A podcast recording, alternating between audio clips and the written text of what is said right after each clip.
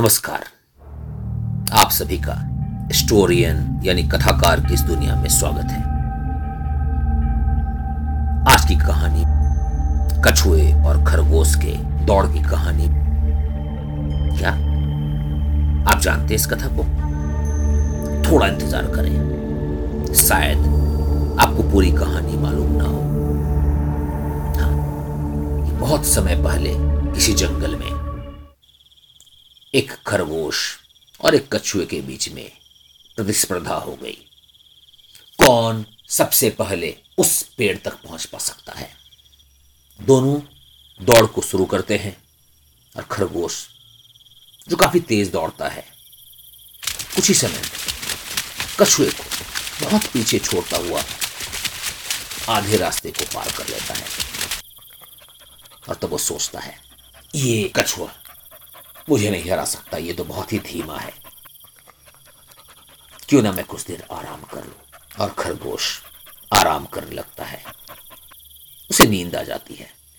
दूसरी ओर, कछुआ अपनी धीमी गति से चलता हुआ उस पेड़ तक पहुँच जाता है। जब खरगोश की नींद खुलती है तो उसे पता चलता है, वो दौड़ हार चुका है। और इस कहानी से हमें एक शिक्षा मिलती है कि अगर आप धीमे ही हो, पर नियमित हो तो आप जीत सकते हैं। पर यह कथा यहाँ समाप्त नहीं होती है। क्या शिक्षा है इस कथा में खरगोश के लिए? खरगोश ने सोचा और यह जान लिया कि प्रतियोगिता के बीच में सोना उसकी सबसे बड़ी भूल थी। अगले दिन उसने कछुए को फिर से एक नई दौड़ के लिए ललकारा। पर इस बार खरगोश सोता नहीं है। लगातार दौड़ता है।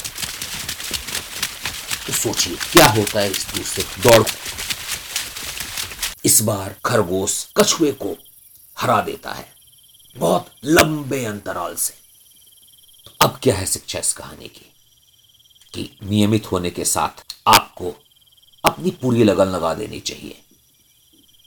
और जो पूरी लगन से, पूरी ईमानदारी से लगातार काम करे, उसकी जीत पक्की है। पर यह कहानी अब भी खत्म नहीं होती। अब कछुए ने सोचा क्या मैंने हारने के लिए जन्म लिया है? क्या मेरी जीत किसी दूसरे की गलती से ही संभव है? पर कछुआ बुद्धिमान था, और उसने एक युक्ति लगाई, और तीसरे दिन उसने खरगोश को एक बार फिर से दौड़ के लिए ललकारा। पर इस बार उसने दौड़ के लिए एक दूसरे जगह का चुनाव किया। इस बार आरंभ और अंतरेखा के बीच में एक नदी आती थी। खरगोश, जो ये सीख चुका था कि उसे दौड़ के बीच सोना नहीं है, वो दौड़ते हुए इस नदी तक पहुँच जाता है।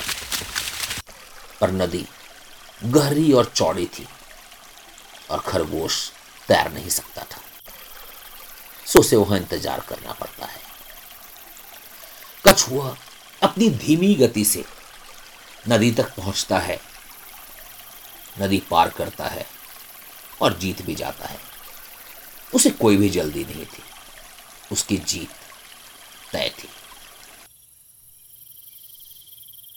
तो क्या शिक्षा है इस कहानी की? कि ईश्वर ने हम सभी में कुछ ना कुछ विशेष गुण दिए हैं। यदि आप अपनी बुद्धि का इस्तेमाल करें और अपनी गुणों को पहचानें और अपने गुणों को अपनी शक्ति बनाएँ तो आप जीत सकते हैं। आपको ज़रूरत है अपने गुणों को पहचानने की।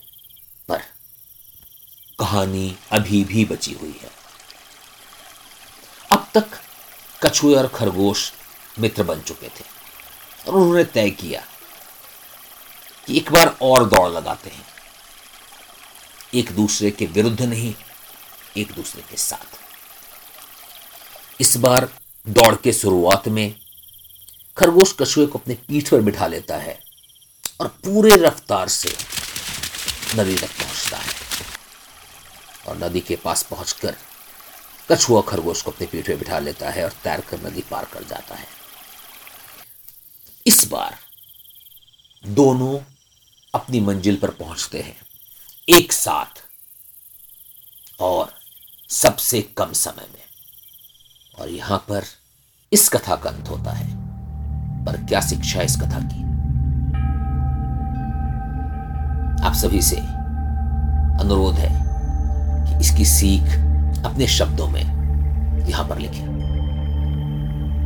धन्यवाद। और कथाकार के अगले कथा में पुनः भेजूँगी। नमस्कार।